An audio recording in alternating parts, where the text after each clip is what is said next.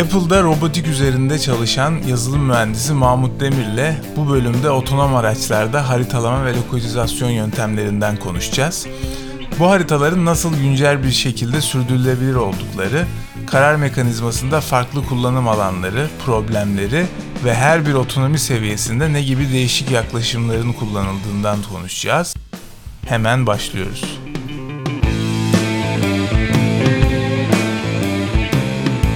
Arkadaşlar selam, Veri Tezgahı'na hoş geldiniz. Ben Salih. Ben Tarık. Bugün yanımızda Mahmut Demir var. Kendisi Kaliforniya'da robotik üzerine çalışıyor. Öncelikle çok teşekkür ederiz Mahmut e, bize zaman ayırdığın için. Ben teşekkür ederim. Ve aynı Selam zamanda hoş geldin. Hoş biraz biraz zaman bulmakta e, şey olduk. Aslında mesela Türkiye'den de çok insanla yapıyoruz. 8 e, saat fark var hani bize göre, Boston'a göre. Ee, ama ilk defa değil mi Doğu, Batı yakasından Amerika'da evet. biriyle yapıyoruz. Saat terse gidince bizim de biraz şeyimiz karışıyor. Yani hep Türkiye ile alıştığımız için biraz böyle zaman hakikaten fark ediyormuş yani. Onun dışında e, şey e, Mahmut e, işte Kaliforniya'da robotik üzerine çalışıyor. Daha önceden de zaten e, yani robotik background'u var zannedersem e, yine e, hani lisanstan beri bu işlerle uğraştım. Evet yani lisans ediyorum. ikinci sınıftan beri e, devamlı robotin farklı kollar üzerine çalıştım yani. Çok güzel. Böyle kısaca bir arka planını e, duymak isteriz. Olur. E, selamlar tekrardan. E, Mahmut Demir. E, ben Boğaziçi Üniversitesi Elektrik Elektronik'ten mezun oldum. E, 2012 yılında mezun oldum. İşte dediğim gibi yani ikinci sınıfta başlamıştı orada robotiğe ilgim. E, o zamanlar e, Işıl Bozma diye bir hocamız vardı. Kendisinin robotik laboratuvarı vardı içinde. Öyle direkt undergrad researcher olarak işte labınıza başlayabilir miyim diye öyle bir istekte bulunmuştum. Hoca zaten çok istekliydi yani. Başkalarını da kabul ediyor. Gel başla dedi. Öyle o başlayış o başlayış ondan sonra hep robotik üzerine devam ettik. İşte e, üçüncü sınıfın sonuna doğru bir e, Carnegie Mellon Üniversitesi'nde bir yaz stajı yapma imkanı oldu. Tamamen kendi imkanlarımızla. E, kendi paramı vererek yani falan. Ondan sonra e, bir exchange yapma imkanı oldu ondan sonra, sonra da e, Japonya'da Waseda Üniversitesi'nde. Hmm. Orada da bir e, yaz stajı yaptım o, orada Waseda Üniversitesi'nde humanoid robotlar üzerine. Sonra işte Boğaziçi'den mezun olduktan sonra e, Baykar Makina'da çalışmaya başladım. 2012-2014 yılları arasında. O zamanlar bu şu anki meşhur e, TB2 plat şey e, e, dronları. Onların üzerine çalışıyordu tam Baykar. İşte e, güzel bir zamandı benim için. Gerçekten hiç unutulmayacak anılar oldu orada. Tam bu işte prototipin uçuş zamanları, ilk son geliştirme aşamaları zamanıydı. Bayağı yoğun bir mesai vardı orada o zamanlar. İşte 3 ay Keşan'da uçuş testlerine falan katılıyorduk. Sonra o uçuş testleri bittikten sonra ben tekrardan e, aslında akademiyi daha çok sevdiğimi düşündüm. Tekrardan Boğaziçi Üniversitesi'nde yüksek, lisans yapmaya başladım. Yine aynı robotik laboratuvarında. İşte oradaki konular daha çok çalıştığım konular perception üzerineydi. Ee, işte e, multi robotlarda e, ortamın semantik olarak algılanması ve ortak bir şekilde topluca e, bu multi robotların e, ortak bir şekilde harita nasıl oluşturur? Ama bu semantik harita yani çok böyle metrik bir harita değil. Bu, bunun üzerine bir e, tez yapmıştık. E, oradan mezun olduktan sonra e, aslında iki, iki tarafta eşitti. Yani akademi de olabilir, sektör de olabilir. Yani doktora başvuruları da yapmıştım. Ama e, bir yandan da yurt dışında da iş başvuruları da yapmıştım. E, işte bir birkaç tane yerle görüşmem oldu. E, bunlardan Honda Research beni çağırdı Amerika'ya e, şey yapmak için, mülakat yapmak için. Mülakat da güzel geçti. E, kabul ettiler. Böyle olunca akademi değil de e, sektöre dönüş yaptık. E, ondan sonra evet.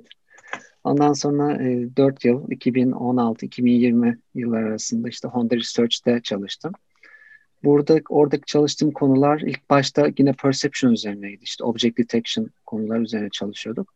Daha sonra e, localization ile ilgili çalışan e, eleman başka şirkete geçince ben onun biraz görevlerini üstlendim. Sonra localization üzerine tamamen odaklandık.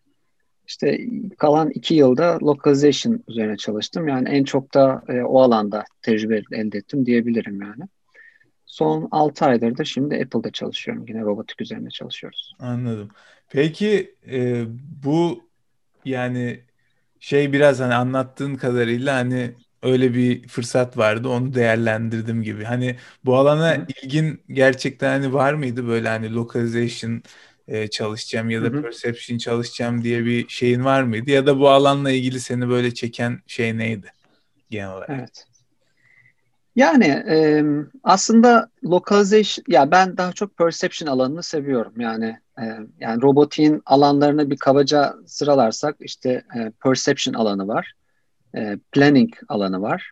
Prediction alanı var diyebiliriz. Yani bunlar biraz daha böyle mobil robotik ya da autonomous driving ile ilgili alanlar. Tabii bunun içinde manipülatör, e, locomotion gibi alanlar da var ama biz o, o kısımlarla ilgilenmiyoruz. O yüzden yani planningciler vardır, perception'cılar vardır. Benim alanım daha çok perception'a yakındı. Ee, onun için de çok da fark etmiyor esasında. Yani ha, ha object detection yapmışsın, ha e, localization yapmışsın. Benim için çok fark etmiyordu. İkisi de gayet e, ilgi çekici alanlardı. E, ama e, localization şu açıdan da seviyorum. Ben biraz daha böyle işin pratik yanını da aslında hep e, seviyordum. Yani direkt research değil de direkt pratik alanını, yani direkt böyle sonuçlarını görebileceğim ve e, bir modül modül yaratıp işte o modülü direkt e, tak kullan şeklinde e, kullanabileceğim bir şeyler yapmak hoşuma gidiyordu. Localization bu açıdan biraz daha böyle bir sistem esasında. Yani bu baktığın zaman da bu autonomous driving ile ilgili ilk çıkan en büyük böyle en çok sayıda çıkan startuplar genelde böyle localization mapping yapan startuplardı. Çünkü nispeten daha böyle ayrı bir e, segmenti e, autonomous driving'in. Yani çok fazla e, autonomous driving algoritmalarının diğer kısımlarıyla iç içe geçmiş bir alan değil. Yani kendi haritalamasını yapan ve sonunda işte localization, pose estimation yapan bir modül. O yüzden e, esasında onu, o, o, o da hoşuma gidiyordu. Yani sadece başka modüllerle fazla ilişkilenmeden kendi üzerine çalışabileceğim bir model olması. O yüzden de hoşuma gitti yani lokalizasyon çalışmak. Evet şahane yani süper bir alan zaten. Şimdi o zaman biraz daha giriz e, o, girizge olarak bahsetmek gerekirse birçok şeyden bahsettik. Hani perception işte algılama dedik, planning dedik, e, haritalama işte lokalizasyon vesaire. E, bu alanlar hani birbirinden aslında ayrı hani robotun e, robotik çalışma alanları. Yani e, aslında algılama, perception dediğimiz alan bunların hepsini kapsıyor diyebilirim. Yani algılama dediğimiz zaman tanım olarak şu yani e, aynı insandaki gibi e, herhangi bir robot sisteminde sensörleri var. İşte kamerası olur, LiDAR olur, radarı olur. E, bu tür aldığı bu sensörlerden aldığı bilgileri bir şekilde anlamlandır, anlamlandırarak etraf hakkında bilgi sahibi olması algılama problemi olarak geçiyor. E, algılamanın alt dallarına bakarsak object detection dediğimizde ortamdaki objeleri detect etmeye çalışıyoruz. E, localization dediğimizde e, diğer objeleri değil de kendi kendimizi aslında ortam içerisinde e, algılamaya çalışıyoruz. Yani kendi konumuz neresi? Bu da aslında bir algılama problemi olarak düşünülebilir. Aynı şekilde haritalama tamam bir ortamında işte bütün objeler nerede? Bunların yerlerini tespit etme. E, bu, bu da bir algılama olarak geçebilir. E, ama tabii yani baktığın zaman metodlarda çok farklılıklar oluşuyor. Object detection metodlarına bakarsan e, son zamanlarda özellikle çok fazla deep learning based metodlar çıkmaya başladı işte object detection, yani deep learning based detector. E, çünkü yani problemler böyle matematiksel olarak çok kolay ifade edilebilecek problemler değil yani genel olarak object detection problemlerine baktığın zaman. Ama bu localization mapping e, matematiksel olarak e, uzun zamandır zaten robotikte çalışılan bir problem. Ve matematiksel olarak çözüm getirebilen bir problem. O açıdan biraz fark, farklılaşıyor. Aynı zamanda deep learning based metotlar da var ama daha çok şu an getirilen çözümlerin çoğu matematiksel olarak e, closed loop çözümler olabiliyor ya da e, başka olasılıksal çözümler oluyor ama temel olarak diyebilirim ki yani e, daha klasik klasik metotlar kullanılıyor localization mapping'de. Burada peki localization'da hani deep learning'in çok fazla kullanılmaması e, e, şeyden problemin daha kolay olmasıyla mı alakalı yoksa e, işte object detection veya object pose estimation gibi konularda hani biraz daha generalization ön plana çıktığı için hani farklı objelere de gitmek isteyebiliyoruz falan filan. Öyle bir problem olmadığı için? Mesela hani robot genelde hep aynı harita içerisinde hareket ediyor. Farklı yerlere gitmiyor. O yüzden çok bir generalization kap e, kapasitesine ihtiyacı yok gibi bir durum mu var? Yani e, kullanılan metoda göre de değişiyor esasında. Yani e, şu an klasik metodlara bakarsak e, localization mapping'te e, yani matematiksel olarak genelde problemi çok iyi e, e, tanımlayabiliyorsun. E, onun üzerine şimdi deep learning'de mesela e, sen bir object detection yapmaya çalışıyorsun. E, onu matematiksel olarak tanımlamak mümkün değil. E, genel olarak buradan çıkıyor fark. Anladım. Yani kullanılan sensör modalitesi işte e, çok uh, high dimensionality olan bir sensör datası aldığımız için e, herhalde yani bir, bir LiDAR'la bir e, mapping'in arasındaki bir map arasındaki işte e, şeyi bulabiliyoruz close form e, arasındaki benzerlikleri bulabiliyoruz ama evet. e, aynı şeyi image domaininde yapamıyoruz gibi mi? Evet. E, evet, evet, evet. Yani işte e, image'da önceden işte feature şimdi biraz daha değişti tabii. Önceden nasıl çözülürdü bu? E, mesela SIFT e, image detector vardı mesela. Hı hı.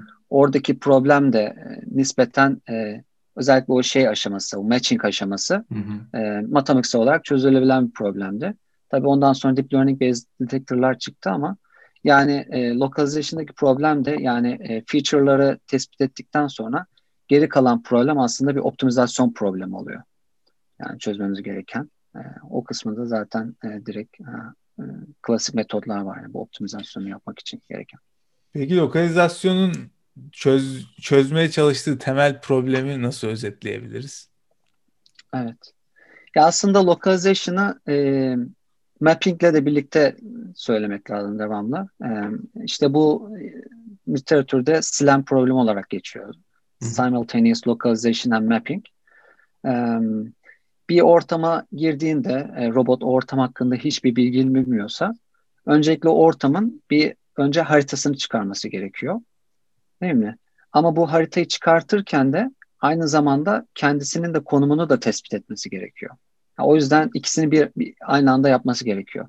Yani o yüzden e, simultaneous localization and mapping deniliyor.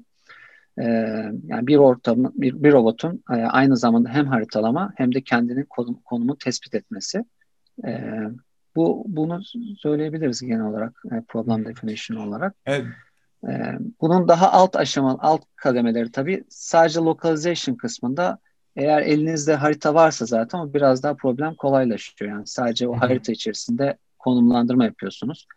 Ya da siz bir şekilde konumunuzu biliyorsanız e, haritalama yapması da daha kolay oluyor. Ama bu ikisini yapmak biraz daha e, karmaşık evet. bir problem. Ya bana zaten gerçekten çok karmaşık geliyor. Özellikle hani şoförsüz araçları düşününce e, tamam hani şu anda hani test edilen ortamlar muhtemelen böyle e, daha önceden hani haritası olan vesaire ortamlar ama onlarda bile çevresel faktörler Aha. çok değişiyor sürekli. Evet. E, sürekli aslında kendi bir şey var. Hatta e, zaten bu perception al- algoritmaları hani çevresini algılamak için o kadar çok e, bir böyle işlemsel güç e, sarf ettiği için muhtemelen hani localization'da bunlara belki de e, gitmiyor. Yani dedin ya daha çok geleneksel metotları kullanıyorlar. Ee, hani evet. bir de real time, simultaneous dedin yani hani e, aynı esnada bunları yapabilmesi için belki de hani Hı-hı. bu yüzden hani uygulana, uygulanabilirliği fazla daha rahat olduğu için de böyle şeylerin e, geleneksel metotların tercih edilmesi evet. söz konusu olabilir. Evet. Yani bu e, özellikle autonomous driving ya diğer alanlarda da geçerli. E, bunlar e, o otonom stack'in en altında bulunan e, a, a, aşamalar. Yani o yüzden mümkün olduğunca bu localization mapping'in çok e, accurate sonuçlar vermesi gerekiyor ki sonraki kısımda işte e, siz planning yaptığınız zaman ya da e, ya da e, prediction e, ya da detection yaptığınız zaman e, bir, bir bir şey eklemesin üzerine bir uncertainty eklemesin. Yani eğer konumunuzu çok iyi biliyorsanız diğer aşamalarda e, planning aşamasında işiniz çok çok daha kolaylaşacak. O yüzden böyle e, accuracy'si çok yüksek ve her zaman doğru e, cevaplar verebilen bir sistem daha iyi. Yani deep learning'de tabii bazen e, şeyi mesela başarım oranı bazı durumlarda e, düşük olabiliyor. Yani bunu tam garantileyemiyorsunuz. E, bu localization sistemlerinde bunu biraz daha garantilemeniz gerekiyor.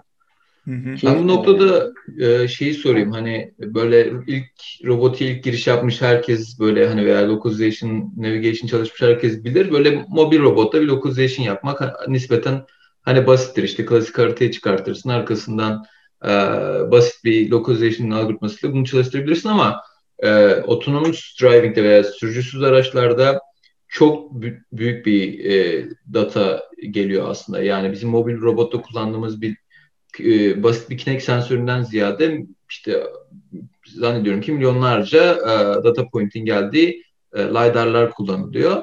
Bu klasik algoritmalar işte bizim standart kullandığımız çoğu probabilistik olan klasik algoritmalar orada o, o noktada scale oluyor mu yani hani aynı şekilde aynı performans garantisiyle çalışabiliyor mu?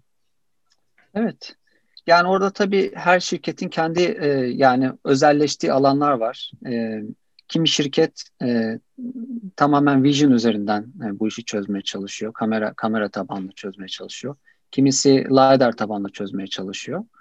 E, yani genel olarak temel metotlar aynı diyebilirim. Ama dediğin bu e, yani datanın çok fazla gelmesi e, ve kullanılan haritaların çok büyük olması e, bu gibi sebeplerden dolayı farklı e, çözümler var. Yani işte e, bir şirket mesela e, neydi adı? Um, Civil Maps diye bir şirket vardı mesela. Bunların çöz yani getirdiği çözüm e, yani ortam içerisindeki bu feature'ları tespit ederken e, çok daha bunları böyle sıkışık bir şekilde e, bir algoritma geliştirmişlerdi. Yani bu feature'ları nasıl en en sıkıştırabiliriz? E, yani böylece toplam harita harita boyutunu çok çok daha düşük hale getirebiliriz. Yine şey kullanıyorlar mesela e, LiDAR kullanıyorlar. LiDAR'da bu biraz daha zor. Yani çünkü Vision'da e, biraz daha e, zengin olduğu için e, içerik orada feature detection yapılabiliyor ama LiDAR'da bu biraz daha zor. E, öyle bir çözüm getirmişler mesela. E, özellikle LiDAR harita kullanıyorsanız e, yani haritanın boyutu gerçekten çok büyük oluyor. Hı hı. E, orada da işte e, farklı metodlar var tabii yani e, sadece LiDAR'ı e, intensity value'larını kullanarak yani bir intensity mapping yapabilirsiniz. Yani tamamen üç boyutlu haritalama yapmak yerine sadece onun intensity value'larını kullanarak hmm. e, sadece e, yolun e, yüzeyindeki e, e, intensity bilgilerini kullanabilirsiniz. Diğer bir, aş- bir yol da e, bu point cloud sıkıştırmak için de belli metotlar var. E, işte e, Octo, Octo 3 diye bir metot var mesela. Evet. Bununla e, yani normalde point cloud dediğiniz data e, bayağı bir e, primitive bir e, representation. Hı hı. Yani bütün uzayı isterseniz dolu olsun, isterseniz boş olsun küçük küçük e, resolution'da küçük noktalarla represent etmeniz gerekiyor. E, mesela burada işte octo-tree'yi kullanarak daha bunu çok daha sıkışık bir şekilde e, ifade edip e, boyutunu azaltabiliyorsunuz. Bir metot da o. Hı hı. Ya burada ee, diye... biraz topolojik bir yaklaşım mı oluyor? Hani yüzey oluşturmakla alakalı. Tam topolojik sayılmaz. Ee, yani biraz daha semantik bir bilgi katılıyor esasında ama e, tam topolojik de sayılmaz. Yani orada bir e, şey bilgisi yok esasında. Yani şurada şu obje var, burada bu obje var e, diye bir bilgi yok. Ama sadece e, yani bir sıkıştırma metodu diyebilirim yani. E, üç boyutlu uzaydaki bir sıkıştırma metodu. Bu sizin e, işte haritanızın boyutunu azaltıyor. En, en çok bunun için kullanılıyor. E, diğer bir metot da hibrit haritalar kullananlar var. E, orada da şundan dolayı şimdi bu LiDAR haritalar genelde e, çok kompleks kompleks e, mesela bir şehir içinde gidiyorsunuz. E, orada orada LiDAR harita kullanmak mantıklı ama bir highway'e çıktığınız zaman orada highway, e, LiDAR harita kullanmanın bir e, pek dezavantajı yok. Çünkü ortamda çok fazla farklılık yok. İkincisi de e, yani bir şey açısından baktığınız zaman bir e, derinlik açısından ee, yani size vereceği bilgi çok az. esasında. Yani oradan bir farklılaştırma yapamıyorsunuz. O zaman orada farklı metotlar kullanıyor. Belki orada şerit şerit takibi yapmak daha mantıklı oluyor. Ee, ya da direkt GPS e, bilgilerine çok daha fazla bir e, ağırlık verebilirsiniz. Ee, orada da işte bu biraz daha fusion fusion aşamasına geçiyor. Onunla da ilgili konuşabiliriz tabii yani. Ee, o zaman biraz haritalamadan e, devam edelim. Çünkü hani şey um, böyle e, autonomous driving'de aslında en önemli olup da çok fazla konuşulmayan konulardanmış gibi geliyor bana. Ee, anladığım kadarıyla 3 kategori var. LiDAR tabanlı haritalar, e, yani 3D haritalar, hı hı. kamera tabanlı haritalar ve hibrit e, haritalardan bahsettin. E, bunların evet. dışında bir şey var mı, metot var mı? E, yoksa da bu üçünün e, evet. artıları, eksileri nedir? E, kimler nasıl yaklaşıyor bu olaya? Biraz ondan bahsedebiliriz evet. belki. Yani e, bu haritaları tabii e, birleştirerek kendi kendi ta, harita tanımını da yaratabilirsiniz. Yani illa e, LiDAR tabanlı harita kullanmak ya da kamera tabanlı değil. Esasında bunların hepsini birleştirerek e, belki bir HD harita yapılabilir yani. Şeritleri içeren, e, etraftaki binaları içeren bir harita da yapılabilir. Ama tabii kullanacağınız metoda göre değişiyor. İşte e, eğer ana ana kullanacağınız sensör e, LiDAR sensörü ise e, o zaman elinizde bir tane derinlik haritası olması gerekiyor. E, ana kullanacağımız e, sensör kamera sensörü ise o zaman burada e, feature'ları içeren bir feature haritası olması gerekiyor. Yani e, görsel feature'ları içeren e, bir feature haritası olması gerekiyor. E, bu feature'lar bu arada sözünü bölüyorum ama key point tarzında feature'lar mı? Nasıl bir feature haritasından mı? Evet. Evet.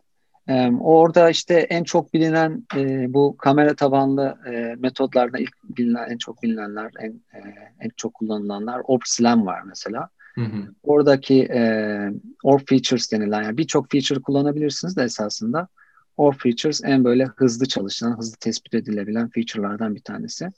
Bildiğimiz klasik e, computer vision metotlarıyla tespit edilen feature. E, daha sonra siz bu feature'ları e, tespit ettikten sonra işte arkada çalışan o e, SLAM e, framework ile bunların yerlerini tespit ediyorsunuz ve daha sonra e, bunları bir e, bir harita diyebiliriz ya da bir database'de tutuyoruz. E, isterseniz şeyden bahsedeyim onun öncesinde. Yani bir aslında başta bahsetmem lazımdı. Ya. SLAM sistemi derken, tanımını yaparken hı hı. E, yani bunların hepsi aslında SLAM problemi diye geçiyor ama e, Slam'in iki tane e, iki tane ayrıştığı kısım var. Bir e, front end kısmı var Slam'in. Bir de back end denilen kısım var. Front end kısmı e, feature detection diye de geçiyor. Yani ortamdaki e, işte nesneleri mesela topolojik harita, topological yani slam yapacaksanız bu biraz daha e, ortamdaki nesneleri tespit etmek olabilir. Eğer e, kamera based slam yapacaksanız bu da ortamdaki feature'ları tespit etmeniz gerekiyor. Bu ön taraftaki feature e, kısmı. Biraz daha e, yani Slam'den ayrı e, birçok metot, birçok yerde kullanılan e, feature detection metotları kullanılıyor. E, bir de bunun backend kısmı var. Aslında burası e, asıl e, log, e, optimization yapılan kısım, e, Slam'in asıl temel kısmı. Burada da e, backend kısmında da bu feature'ları e, tespit ettikten sonra biz bu feature'ları başta e, kamerada tespit ediyoruz. Bunların konumları hakkında hiçbir fikrimiz yok. Yani sadece en fazla bilebileceğimiz şey e, kameraya göre e, bağlı olarak konumu nerede bu feature'ların. Aslında onu da bilmiyoruz değil mi? Yani sadece e, kamerada baktığımız zaman onun e, kameraya göre e, iki, iki boyutta bir konumunu biliyoruz. Yani iki, iki boyutlu plane'de konumunu biliyoruz. Üç boyutlu konumunu da bilmiyoruz.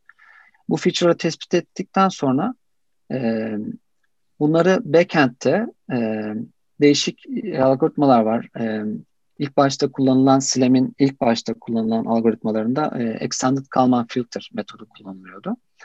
Ama şu an e, birçok neredeyse yeni çıkan bütün metodların hepsi e, Postgraph, e, işte bu e, Postgraph ya da Factor Graph denilen e, e, linearly squares e, based metotları kullanılıyor.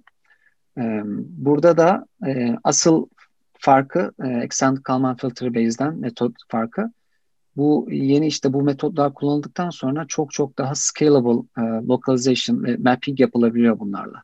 Çünkü bu e, factor graph ya da pose graph o e, feature'lar arasındaki e, o sparsity denilen e, bir kavram var. Bu e, matrix e, matrixleri çözerken e, eğer sizin matrixiniz çok çok büyük bir matrixse e, bunun mesela tersini almak istediğinizde o, o matrix'in sparsity'sini kullanarak çok daha hızlı bir şekilde çözebiliyorsunuz. E, bu bunları kullanarak çok daha büyük e, ortamdan alınmış verileri çok daha hızlı bir şekilde çözebiliyor ve yerlerini tespit edebiliyor. Bu kullanılıyor. Yani iki tane metot var diyebilirim. Yani bir tanesi Extended Kalman Filter Based, diğeri de Postgraph, Factor Graph Based e, metotlar. Peki işte burada bu, optimize edilen e, metrik ne? E, zannedersen evet. bahsettin de biraz daha açabilir misin? Optimize edilen metrik işte e, bu feature'ları tespit ettik değil mi? Ama bunların konumunu bilmiyoruz. Yani şöyle bir senaryomuz var. Bir araba e, yol üzerinde gidiyor. E, kendi konumunu bilmiyor. E, değil mi? Yani localization yapamıyor. Çünkü yeni haritalama yapacak. Aynı zamanda e, feature'ları da tespit ediyor. Fakat bu feature'ların konumunu da bilmiyor. Sadece e, lokalde e, ben arabaya göre şurada şurada tespit ettim diyor. Amacımız hem bu feature'ların konumlarını tespit etmek hem de arabanın kendi konumunu tespit etmek. Ve bunu e, birçok birkaç tane noktadan alıyoruz. Yani araba giderken e, belki 10 farklı noktadan bu e, measurement'ları yapıyoruz. E, bu optimizasyon sistemi e, Postgraph kullanabilirsiniz. Bütün bu e, measurement'ları verdikten sonra bütün bu işte measurement'ların e, birbirleriyle consistent olabilecek şekilde e, nerelerde olabileceğini hem e, konumlarını hem de oryantasyonu tespit etme. Yani bunu optimize etmeye çalışıyor. Aslında bir transition ya da bir mapping function'ı buluyor bunlar arasında. Evet. Diyebilir miyiz? Evet. Evet. Yani e, bir e, nasıl diyeyim reprojection error diye geçiyor. Bu reprojection error'ı e, minimize etmeye çalışıyoruz. Yani sizin e, düşünün e, bunların gerçek konumları var. E, yani bu bütün bu aldığımız feature'ların gerçek konumları var. Bunları mesela biz tespit ediyoruz. Daha sonra biz aynı şekilde e, gittiğimiz yolu simüle etsek, al, aldığımız measurement'ları simüle etsek e, bu tespit ettiğimiz konumlardan e, bu measurement'ları tekrardan biz e, kamerada tespit etmiş olsaydık gerçekte aldığımız e, measurement'larla e, teorik olarak e, hesapladığımız measurement'lar, e, kamera üzerindeki measurement'lar ne kadar birbirleriyle iyi örtüşecek bunu minimize etmeye çalışıyoruz. E, e şeyde. Şimdi burası localization kısmı ama değil mi? Yani sistemin içerisindeki e, biz bu feature'ları detect ettik ve arka arkaya aldığımız e, measurement'lar sayesinde de robotun e, veya arabanın e, lokalizasyonunu yaptık. Anladığım kadarıyla. Mapping evet. kısmı burada yok şu anda herhalde. E, aslında mapping kısmı da var işte. Yani e, o feature'ları e, konumlarını tespit edersek e, orada hmm, mapping de yapmış oluyoruz. Feature, okay. Feature'ların da konumlarını tespit etmiş oluyoruz çünkü. E, yani bu bu şey yani e, eğer feature'ların konularını biliyorsanız problem biraz daha kolaylaşıyor. Ama yine aynı framework'ı kullanabiliriz. Yani yine aynı Polygraph framework'ını kullanabiliriz. O zaman işimiz daha kolay. Feature'ların konumlarını biliyoruz. Sadece arabanın konumunu bilmemiz gerekiyor. Ama aynı framework'le feature'ların da konumları tespit edilebilir. Ee, öyle yani Postgraph diye geçiyor bu metodun adı. Ee, eğer kamerayla yapılıyorsa bu işte hem feature'ların konumu birkaç tane farklı yerden hem de e, kameranın konumunu tespit etmek istiyorsanız bu da bundle adjustment diye geçiyor. Bütün e, hem feature'ları hem kamerayı birlikte optimize etme problem olarak sunuluyor. O zaman yani LiDAR kullandığımız case'de aslında e, feature'ların yerini biliyoruz. O yüzden bir tık daha kolay oluyor diyebilir miyiz? E, ya LiDAR kullanılan case'de bir iş birazcık daha farklılaşıyor esasında. E, orada kullanılan farklı metodlar var. Bu, bu bahsettiğim daha çok e, şeydeydi. E, kamera based lambdeydi. Hmm. Okay. E, LiDAR, LiDAR'da feature tespit etmek yani o iki metot da var aslında. LiDAR'da e, çok meşhur e, metodlar var. E, bir tanesi mesela e, çok kullanılan LOM, e, LiDAR Volumetry and Mapping evet. diye bir geçen bir paket var. Mesela onlar feature based yapıyor. işte e, plane'leri ve corner'ları kabaca e, bu feature'ları tespit ediyorlar. E, bunun avantajı ne? E, avantajı şu, e, feature'ları tespit ettiğiniz zaman aslında genel olarak computer vision'da siz işleminizi kolaylaştırmış oluyorsunuz. Siz çok daha dense bir datayı işlemek yerine sadece feature'ları işlemiş oluyorsunuz. E, ULOM'un da avantajı mesela çok çok hızlı çalışabilmesi. Ama daha klasik yapılan metotlar scan matching metodları diye geçiyor. Orada feature e, tespit etmek yerine direkt siz elinizde iki tane mesela e, LiDAR datası var. Bayağı dense bir data. Bunu siz e, scan matching metotları kullanarak e, registration yapmaya çalışılıyor. Bu registration metodu da e, farklı farklı yerlerde işte e, e, structure from motion diye geçebiliyor. Ya da e, registration metotları diye de geçebiliyor. E, bu iki, iki tane farklı metot var. Bunun ikisinde kullanılıyor. Yani LiDAR datasında feature tespit etmek biraz daha e, zor olduğu, e, çok da e, zengin bir data olmadığı için bu registration metotları aslında daha accurate sonuçlar veriyor. İşte en bilinen e, registration metodu ICP metodu var. E, NDT metodu var. Bunlarla e, çok daha accurate sonuçlar alabilirsiniz. Fakat downside'da işte e, biraz daha ağır algoritmalar. Kinect Fusion yüzden, herhalde bunlardan biriydi değil mi? Bu ICP ile şey birleştiren. Kinect Fusion.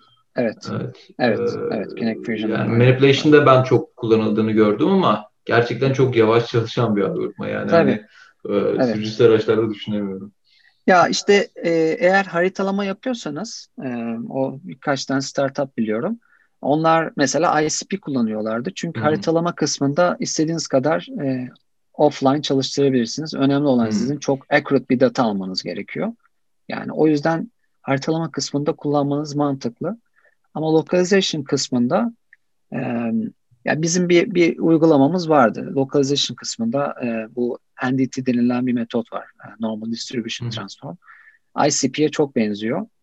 E, onu kullanıyorduk. Ama orada da şöyle bir şey yapıyorsunuz o zaman. Bu metodu e, daha yavaş çalışacağını zaten tahmin ediyorsunuz. Yani sonuçta onu kalkıp da 10 Hz'de çalıştıramayabilirsiniz.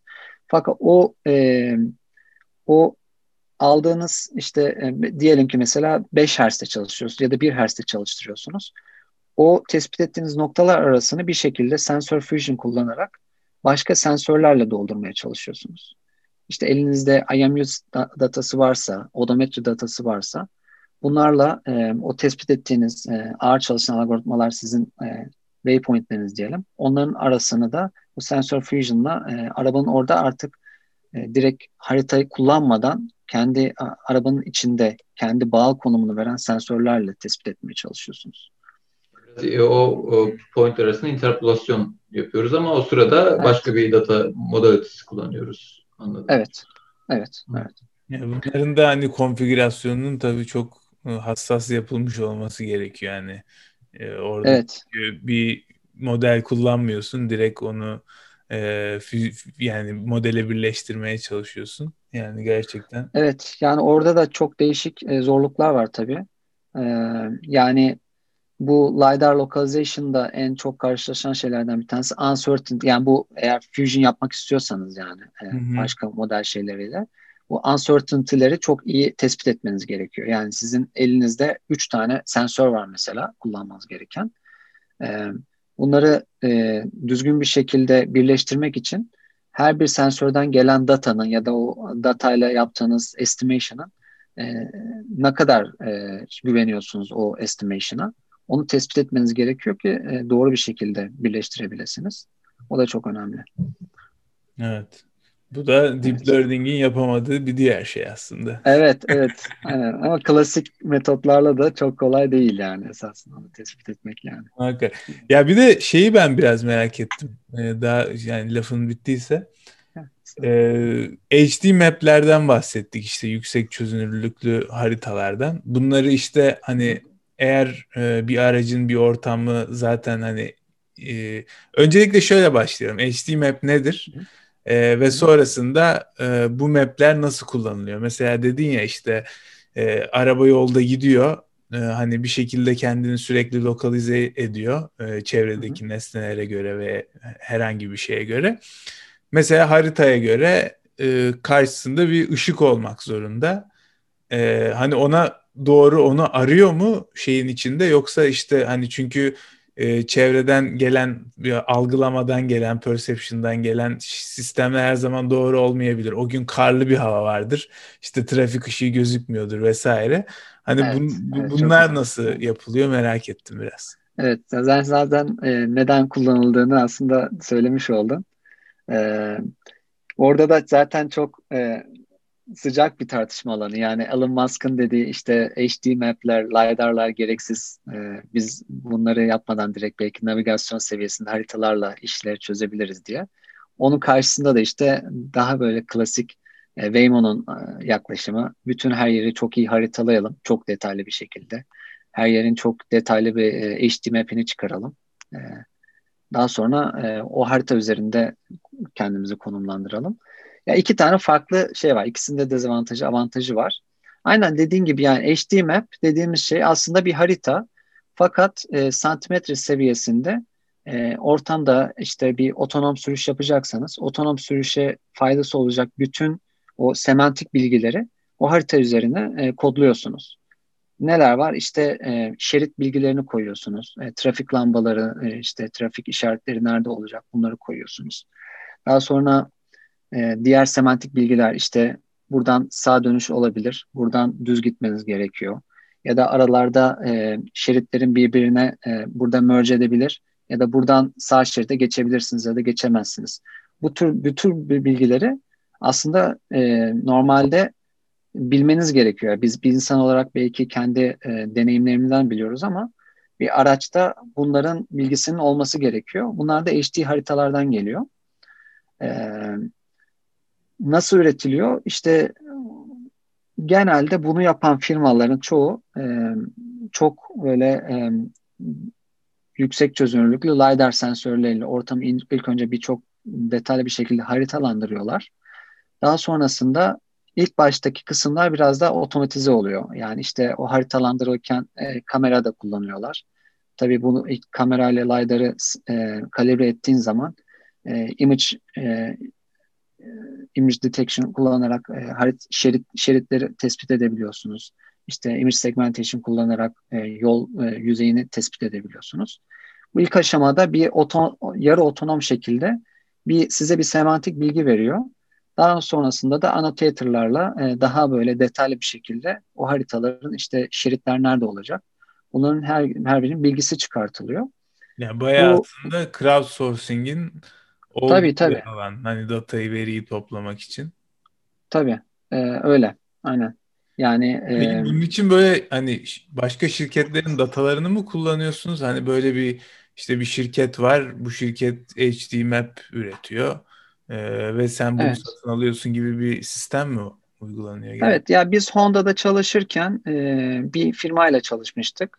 Genelde e, yani eğer çok büyük firma değilseniz ya da e, böyle filolarınız yoksa bu sistemin üzerine zaten siz kendi yazılımınızı yapmadıysanız bu e, startuplarla birlikte çalışmak ya da startup da değil işte e, haritalayan şirketler var. TomTom Maps var ya da e, Here Maps var.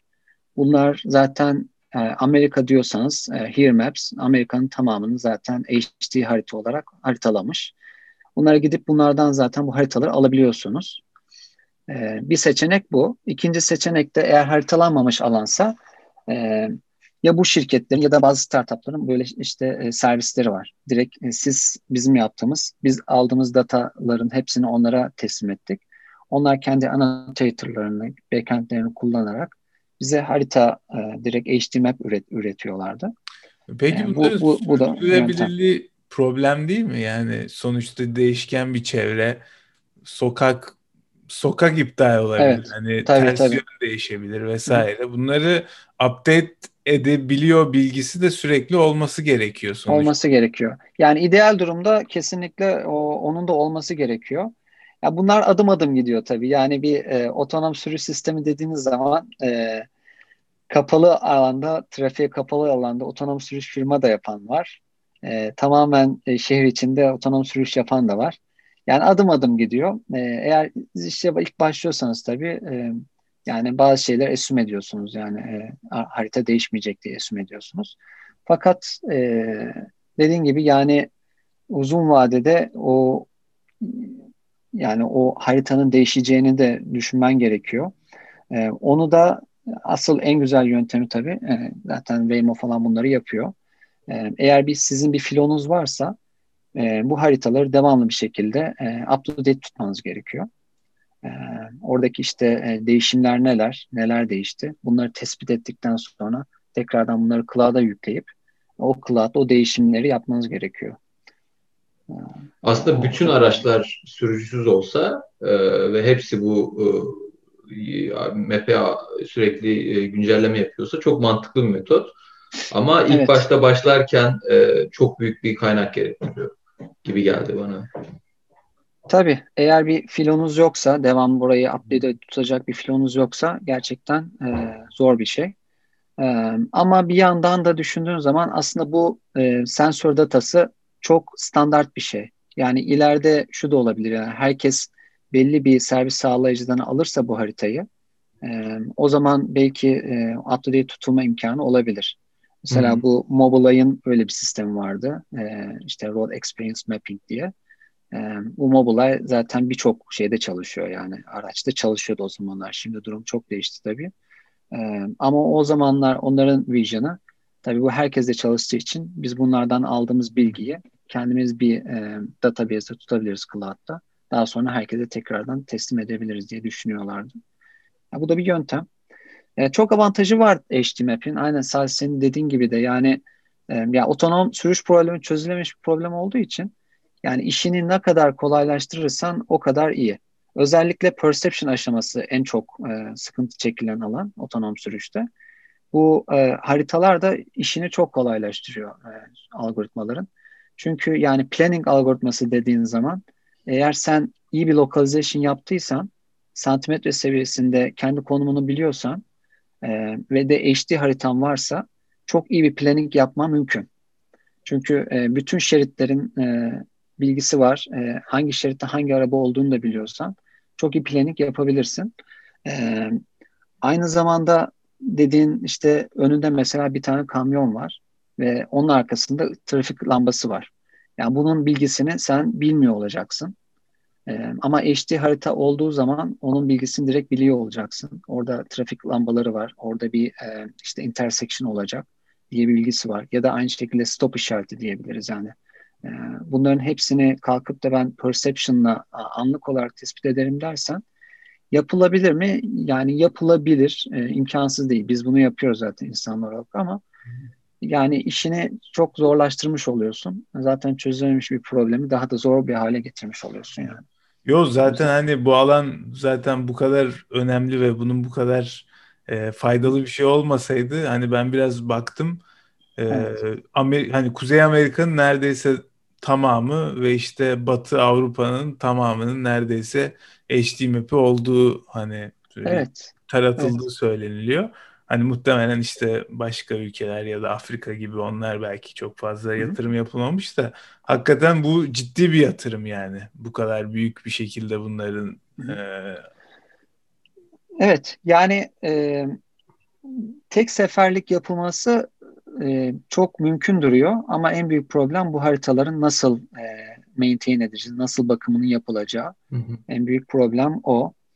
E, ama birçok yerde de faydası olacak tabii. Yani şu an e, belki telefonlarda da kullanırken işte e, bu detaylı bir şekilde harita kullanırsan e, orada da işte Apple Maps'te, Google Maps'te çok çok faydası olabilir. Yani birçok farklı kullanımı var aslında bu HD, HD haritaların. E, aynı zamanda bu şey de bu alakalı değil belki ama e, ikisinde de var Google Maps'te de Apple Maps'te de şu an. E, kamerayı açtığın zaman e, direkt kamerayı göstererek anlık olarak konumunu direkt hmm. kameradan sana tespit evet. edebiliyor yani.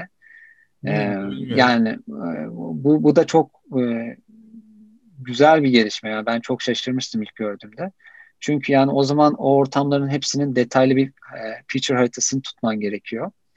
Ve e, asıl hmm. şaşırtan da e, bu kadar değişen ortamlarda hala bu kadar robust şekilde o feature matching'i yapabilmeleri de ya bu e, e, Visual Slam'in e, ne kadar geliştiğini gösteriyor aslında. Ve bunu. Amerika'da bütün evlerin birbirine çok benzediğini düşünürsek e, evet. o da çok çok etkileyici bir şey yani. Evet. Evet. Ya burada ama diğer bir trade-off da şey herhalde değil mi? Yani Elon Musk'ın da daha çok böyle üstüne durduğu nokta LiDAR'lı yani bu HD map kullanan araçların LiDAR kullanması ve LiDAR'ına pahalı olması ve haliyle arabanın da pahalı olması e, durumu. Hani hem e, evet. arka planda bu map'in update edilmesi onun işte altyapısı falan filan öyle bir mühendislik masrafı var. Bir de aracın üstündeki sensörlerin masrafı artıyor. Hani oradaki evet. en büyük trade-off bana e, şeymiş gibi geliyor. Hani paraymış gibi geliyor. Evet yani evet hem hem para aynen dediğin gibi yani o, o lidar yani bu HD biraz daha e, accurate olması gerektiği için e, bunları otonom bir şekilde yapmak pek mümkün değil. Yani sen güvenemezsin yani yaptığın algoritma otonom bir şekilde yüzde doksan çıkartıyor. Yani Tesla'nın da var, e, başka birçok firmanın da var. Yani sürdüğü sürüş datasından HDMap'e benzer bir data çıkartıyorlar. Yani şerit bilgisi, işte bütün update bilgileri çıkartıyorlar. Fakat bunu e, diğer firmalar sonrasında manuel şekilde annotatorlarla check ediyorlar. Yani burada tabii o zaman e, bu işin bir şeyi var. E, manuel yapılması gereken kısım var. Bir de işte onun cost, cost kısmı var. E, Tesla'nın tabii karşı çıktığı kısım bu. Yani her şeyi otomatize ed- edelim. Bir. İkincisi de e, bunları daha e, accurate olmayan işte kamera sensörleriyle yapalım. Böyle olunca da tabii bu HD map'ten birazcık uzaklaşmış oluyoruz. Ee, geçenlerde yani, bir video ha, buyur buyur. E, geçenlerde bir video izlemiştim. Ee, e, Tesla'nın işte e, o en son çıkan bu full self driving algoritmasını inceliyorlardı. Bir, bir kişi e, bir şekilde hackleyip işte e, arka planında neler çalışıyor diye bakıyor. Hı. Mesela onlar da kullanılıyor ama kullandığı şeyler OpenStreetMaps diye e, daha çok açık kaynaklı e, HDMap kadar da çok detaylı accuracy'si olmayan ama yine aynı zamanda bir nevi HDMap denilebilir. Çünkü orada da şerit bilgileri, işte nerelerde intersection var, burada kaç tane şerit geçiyor gibi bilgiler içeriyor. Yani bunları kullanmak gerekiyor yani eğer iyi bir otonom sürüş deneyimi yaşatmak istiyorsanız. Evet, kesinlikle. Evet. Çok komplike bir problem hakikaten yani ee, yani aslında hani işin biraz daha dışarıdan hani bakıyorum sonuçta ben. Ee, yani bu Tesla'nın bu olaya yaklaşımı aslında hani uzun vadede belki de ideal bir senaryo. Çünkü işte her şeyi otomatize evet. edersen vesaire. Ama işte Tarık'ın da dediği gibi hani bir bütün arabalara bir anda o şoförsüz araç olmayacak yani. E, sonuçta sürekli e, başka şeyler olacak, yayalar olacak vesaire olacak. O yüzden böyle ara geçiş formlarına da ihtiyaç var. E, evet, evet. Biraz belki de hani farklı yerleri hedefliyorlar, farklı zamanları hedefliyorlar. İşte Waymo belki de hani bunu biraz daha hızlı e, gerçek hayata dökmenin peşinde, diğeri de daha uzun vadede e, şey peşinde. Bilmiyorum tabii ki. Hani ya evet e, amaç farkı var birazcık. Yani Tesla'nın e, işte bu e, zaten önceden de siz yaptınız bu otonomous driving ile ilgili yayında e, seviyeleri var ya işte level 1'den level 5'e kadar. Hı hı. E, yani bu aralarda çok büyük farklar var esasında. Yani level 3 ile e, level 4 arasında büyük fark var. Diyelim ki idealde Tesla'nın hedeflediği şey level 3 e, bir sistem yapmak. E, e, Waymo'nun da yaptığı level 4 bir sistem yapmak. Şimdi level 3'te belki yolun %99'unu e, hiçbir sürücü e, müdahale etmeden gidebiliyorsunuz. Elinizdeki e, kamera datasıyla e, çoğu şeyi tespit edebilirsiniz. Ama o %1'lik kısmı Tesla hiçbir zaman size garanti etmiyor. Yani e, her durumda takeover yani müdahale etmen gerekebilir diyor. Yani çünkü ben elimdeki perception sistemi e, kusursuz bir sistem değil. E, hatta o, o şu Tesla'nın e, şu anki o AI'nin başındaki Andrei Karpathy'nin bir sunumu vardı. Belki izlemişsinizdir. O e, şeyler gösteriyor bir konferansta. Karşılaştıkları stop işaretlerinin ne kadar farklı hmm. e, durumlar alabileceğini. Yani orada bile kendileri aslında e, gösteriyorlar ki yani bizim perception sistemimiz ne kadar iyi olsa bile o kadar çok varyasyonu e, bir e, machine learning ile e, yani kısa vadede çözemeyiz. Yani öyle olunca da ne oluyor? Kalan yüzde birlik kısmında biz e, belli şeyleri yapamayacağız. Ama Waymo'nun ıı, hedeflediği şey level 4. İçeride hiçbir sürücü olmadan çalıştıracağız bu sistemi dediğin zaman O zaman iş çok değişiyor. O zaman sadece perception'dan gelen bilginin doğruluğuna e, güvenemezsin. O yüzden belki diğer sistemleri de kullanmak. İşte yaptıkları işte e, Phoenix'te sadece çalıştırıyorsun ya da evet. Mountain View'da çok iyi haritalayarak ortamlarda bütün trafik şartlarını, bütün işte e, paternleri bildiğin yerlerde çalıştırabiliyorsun böyle olunca yani algoritmayı. Aynen. Evet. Öyle. Allah şahane. Ee, şey peki e, bu konuda e, hani gelecek olarak bunu zaten Çağlayan Dicle'ye de sormuştuk ilk bölümde. Ee, ne zaman gelir bu araba?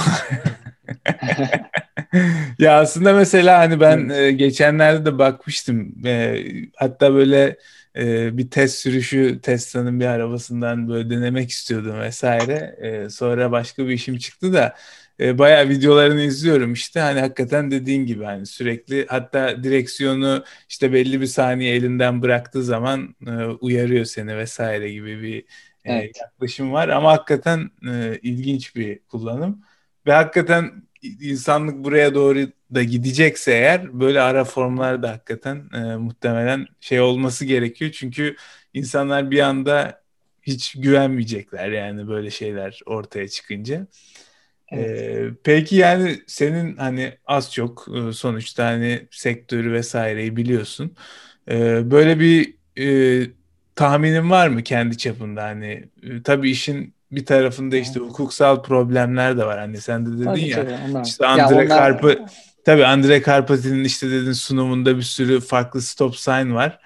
Ee, ama işte bazı stop sign'ları insan da anlamıyor. Önünde ağaç oluyor, geçiyor, sonra ceza yiyor hukuk sistemi ama bundan var. Adam gidiyor mahkemede ben bunu görmedim diyor cezasını geri alıyor falan filan. Bunu bunu bu otonom sistemleri, otomatize sistemleri hani nasıl uygulayacaksın o bambaşka hakikaten evet. çözüm isteyen bir e, alan evet. aslında. Aynen. Şey. Yani evet. Ee, ya Elon Musk'ın dediği yani şu anki otonom sistemler bile e, insanların yaptığı yani insanların normal sürüşteki verdiği güvenden daha daha yüksek bir güvenlikte falan çalışıyor diyor mesela. E, doğru olabilir yani e, ama e, şu da var yani insanların çok rahat halledebileceği bazı durumlar halledemiyor yani. Hı. Şimdi öyle bir algoritmaya sen güvenir misin yani şimdi? O bir soru tabii yani.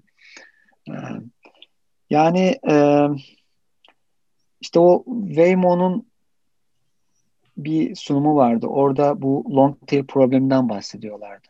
Long tail of events diyorlar. Yani az, asıl şu anki meydana gelen olaylar gibi. Evet, aynen. Yani asıl problem o. Yani asıl problem şu anki zaten problem perception problemi. Yani sizin ortamı, e, çevreyi e, tam algılayamamanız e, tam doğrulukta. Esasında çoğu problem tam çözülmüş diyemeyiz. Yani localization, e, planning bunlar da e, belki tam çözülmüş diyemeyiz. Her, her birinin fail ettiği kısımlar olabilir ama esasında tam bir perception e, net olsa diğerleri nispeten çözülmüş problemler sayılır. Ama işte bu perception'da bu çok az nadir nadirattan karşısına çıkan olayları tespit edemediğinden dolayı yani ne beklediğimize bağlı. Eğer level 3 bekliyorsak yani yakın. E, hatta Tesla'nınkin level 3 e, geldi diyebiliriz yani. Ama e, yani level 4 işte içinde hiçbir sürücü olmayacak. En azından belli bir geo reference array'da da olsa bayağı baya, baya bir ileride görüyorum. Belki bir en azından bir 10 sene falan civarında bir şeyler görüyorum yani. Yani full e, içinde hiçbir sürücünün olmayacağı kolay gelecek gibi durmuyor yani bana göre. Evet. Yani, yani aslında hani bir temenni de olsun. Ee, hani bir havacılıkta çok hani söylenilen bir laf vardır. Hani havacılığın tarihi kanlarla yazılmıştır. Hani temennimiz bu driving car'da bu şekilde bir laf olmasın. Bu yüzden de zaten evet. e, çok e, titiz titiz yani e, kat sayılarla güvenlik kat sayılarıyla çalışılıyor anladığım kadarıyla. Evet. Evet. evet. Ama istatistiksel olarak aslında yani bu kaza sayılarını azaltıyor esasında. Yani level 3 de deseniz gerçekten istatistik olarak birçok video var mesela Tesla'nın e, nasıl otonom sürüşünün işte kazaları önlediğine dair. Ya bu açıdan güzel bir ilerleme esasında yani. E, hiçbir şekilde de geriye gitmiyor. Yani başta tabii şey oldu e, ilk başlarda özellikle bu 2016 yıllarında falan acayip büyük bir hype oldu. Hı hı. Yani çözülebilecek, kısa sürede çözülebilecek bir problem gibi oldu. Ee, öyle de gerçekten bu otonom sürüşte bir, bir noktaya kadar çok hızlı geniliyor. Yani özellikle bu e, işte DARPA'dan falan sonra e, çok iyi bir literatür oluştu. Esasında ondan sonra da çok fazla o literatür çok gelişmedi. O literatürden sonra e, birçok firma çıktı. Hızlı bir şekilde e, belli bir seviyeye geldi.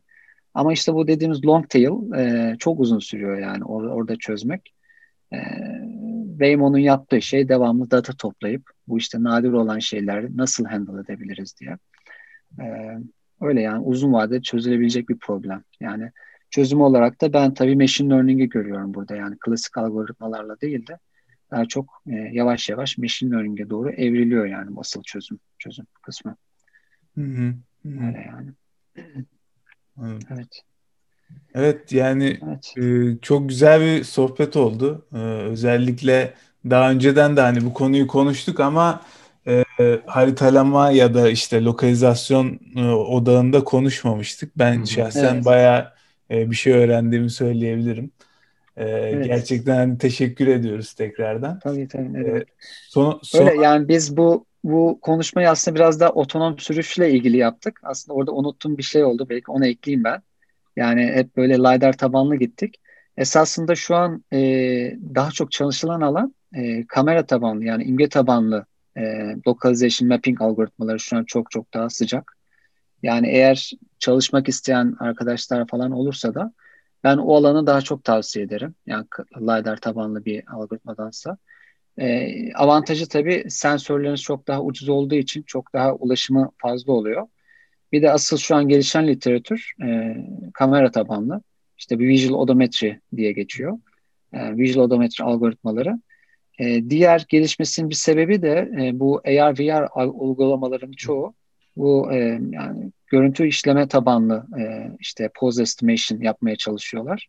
O yüzden de yani böyle çok e, low cost e, işte e, telefonlarda çalışan çok ucuz algoritmalar çıkmaya başladı. Yani bu işin bayağı bir geleceği var. E, ve aslında şu açıdan da baktığımızda e, bu robotiğin en çok kullanılan alanı e, diyebilirim ki yani e, bu SLAM sistemleri diyebilirim. Yani birçok bir yerde e, robust bir şekilde e, ilk giren alanlardan bir tanesi. Yani perception tabii ki öyle ama perception hala gelişiyor. Yani bu SLAM sistemleri de birçok üründe şu an kullanılmaya başlandı.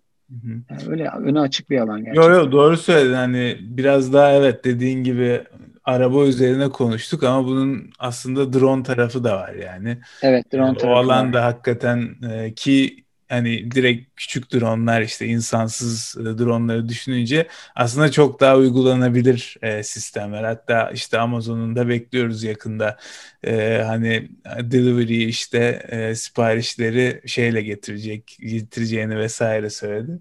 E, tabii evet. ya böyle komik haberler duyacağız muhtemelen işte e, kapı sanıp işte bilmem nereye bıraktı.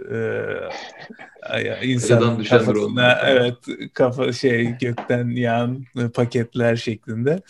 E, enteresan bir e, alan. Ben şeyi de merak ettim. Hani e, Amerika odaklı konuştuk. E, senin hani Türkiye'de de hani çok güzel e, bir tecrüben var. Oraya ait de hani e, hakimsin yani sektöre. Ee, hani bu alanda Türkiye'de ne şirketler var, neler yapılıyor? Böyle son olarak e, belki hani bu alanda hani akademi dışında endüstriye merakı olan insanlar olabilir. E, neler söylersin o noktada? Ya e, Türkiye'de de e, direkt otonom sürüş demesek esasında Baykar Makine'nin yaptığı çok güzel şeyler var, e, projeler var. E, bu e, TB2 platformunun da ötesinde yeni çıkaracakları bu Cezeri platformu var. Otonom taksi diye geçiyor. O mesela güzel bir proje gerçekten. Eminim ileride de onu otonom özelliklerle de e, geliştirecekler. O var. E, onun haricinde e, şey de aslında yer almak isterim ilerlerde. Bu Türkiye'nin kendi e, yerli otomobili. Yani o elektrikli olacak. O da çok büyük bir potansiyel olarak duruyor bence yani orada da otonom özelliklerin olması. Yani geçenlerde bir haber vardı işte otokar e, otonom e, level level 4 emin değilim level 4 olacağından ama otokar otonom otobüs evet e, çıkardı hatta Cumhurbaşkanı e, bir demo yapmışlar bana. Hmm. ama tabii yani kapalı trafiğe kapalı bir alandır muhtemelen. Ama o da güzel bir yani otokarın da çalıştığı e, bir alan bu. E, tabii diğer savunma şirketleri yani Aselsan'ın, e, TÜBİTAK kendi projeleri de vardır. E, şeyler var mesela başka bir arkadaş bu Martı'da çalışan bir arkadaş var. Onların da öyle projeleri vardı mesela otonom e, şeyler, skuterlar. Hmm. o biraz o biraz işin reklam kısmı da olabilir. Evet. evet. Skuter'ı da sürüver yani. evet. evet. Yani evet. son olarak e, Tarık hocam Eklemek... şeyi en son yani klasik sorumuz işte hani bu alana girmek isteyen arkadaşlara önerilerin var mıdır diye. Biraz bahsettin gerçi ama hani alan olarak evet. belki resource olarak veya isim olarak takip etmelerini söyleyeceğin insanlar da olabilir. Evet. Ya bu alan çok güzel bir alan. Ee, yani e, hem mekaniğe ilgisi olan insanların ilgisini çekiyor. Hem sen de biliyorsun zaten sen de içindesin. Hem machine learning var, computer vision var. Ee, yani e, bütün alanların birleştiği bir kıs, e, alan. O yüzden bence iler, ilerisi için çok güzel bir alan.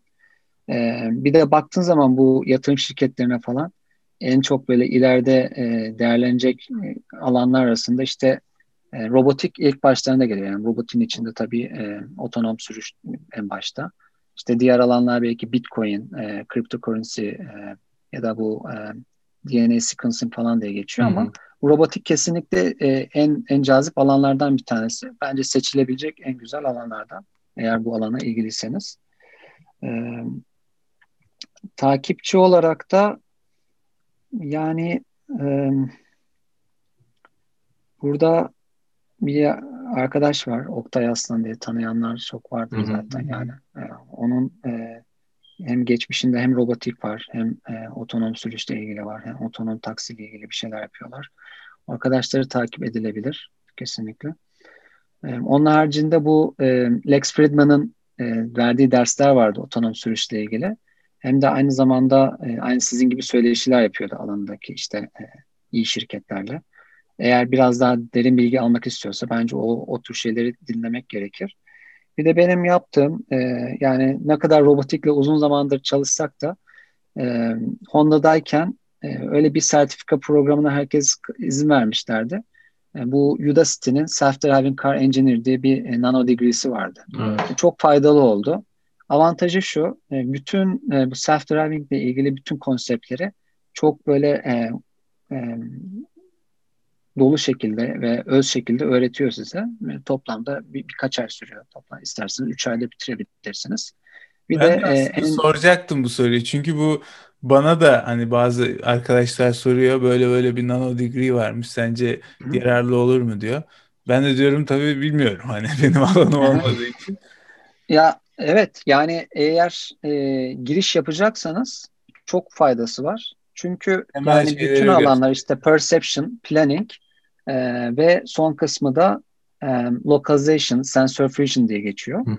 Bu üç alan temel olarak zaten. Bunlar çok böyle öz şekilde 3 ayda bir giriş şeyi veriyor size. Ve diğer avantajı da yani şimdi textbooks'tan öğrenmek istediğiniz zaman yani neyi önemli, neyi önemsiz, hangisi şu an state of the art, ne tür tool'lar var mesela kullanmanız gereken. Hmm. Yani onların hepsini kendiniz bulmanız gerekiyor. Burada bütün işte kendi alanından işte bir bölümü mesela Mercedes Daimler'den anlatıyor. Diğer bölüm Nvidia'nın engineer'ları anlatıyor. Reklamı gibi oluyor tabii de burada birazcık. yani benim hoşuma gitmişti. Ee, evet. Hem de proje yaptırıyorlar. Ya özellikle yeni başlayacak arkadaşlara şimdi e, iş başvuru yapıyorsanız en önemli şey esasında ya başvurularını e, böyle fokus bir şekilde yapmaları. Diyelim ki otonom sürüşle ilgili bir şey yapacaksa kalkıp da çok geniş bir CV hazırlamaya gerek yok. Yani otonom sürüşle ilgili belki perception olur, planning olur. 2-3 tane proje yapmaları.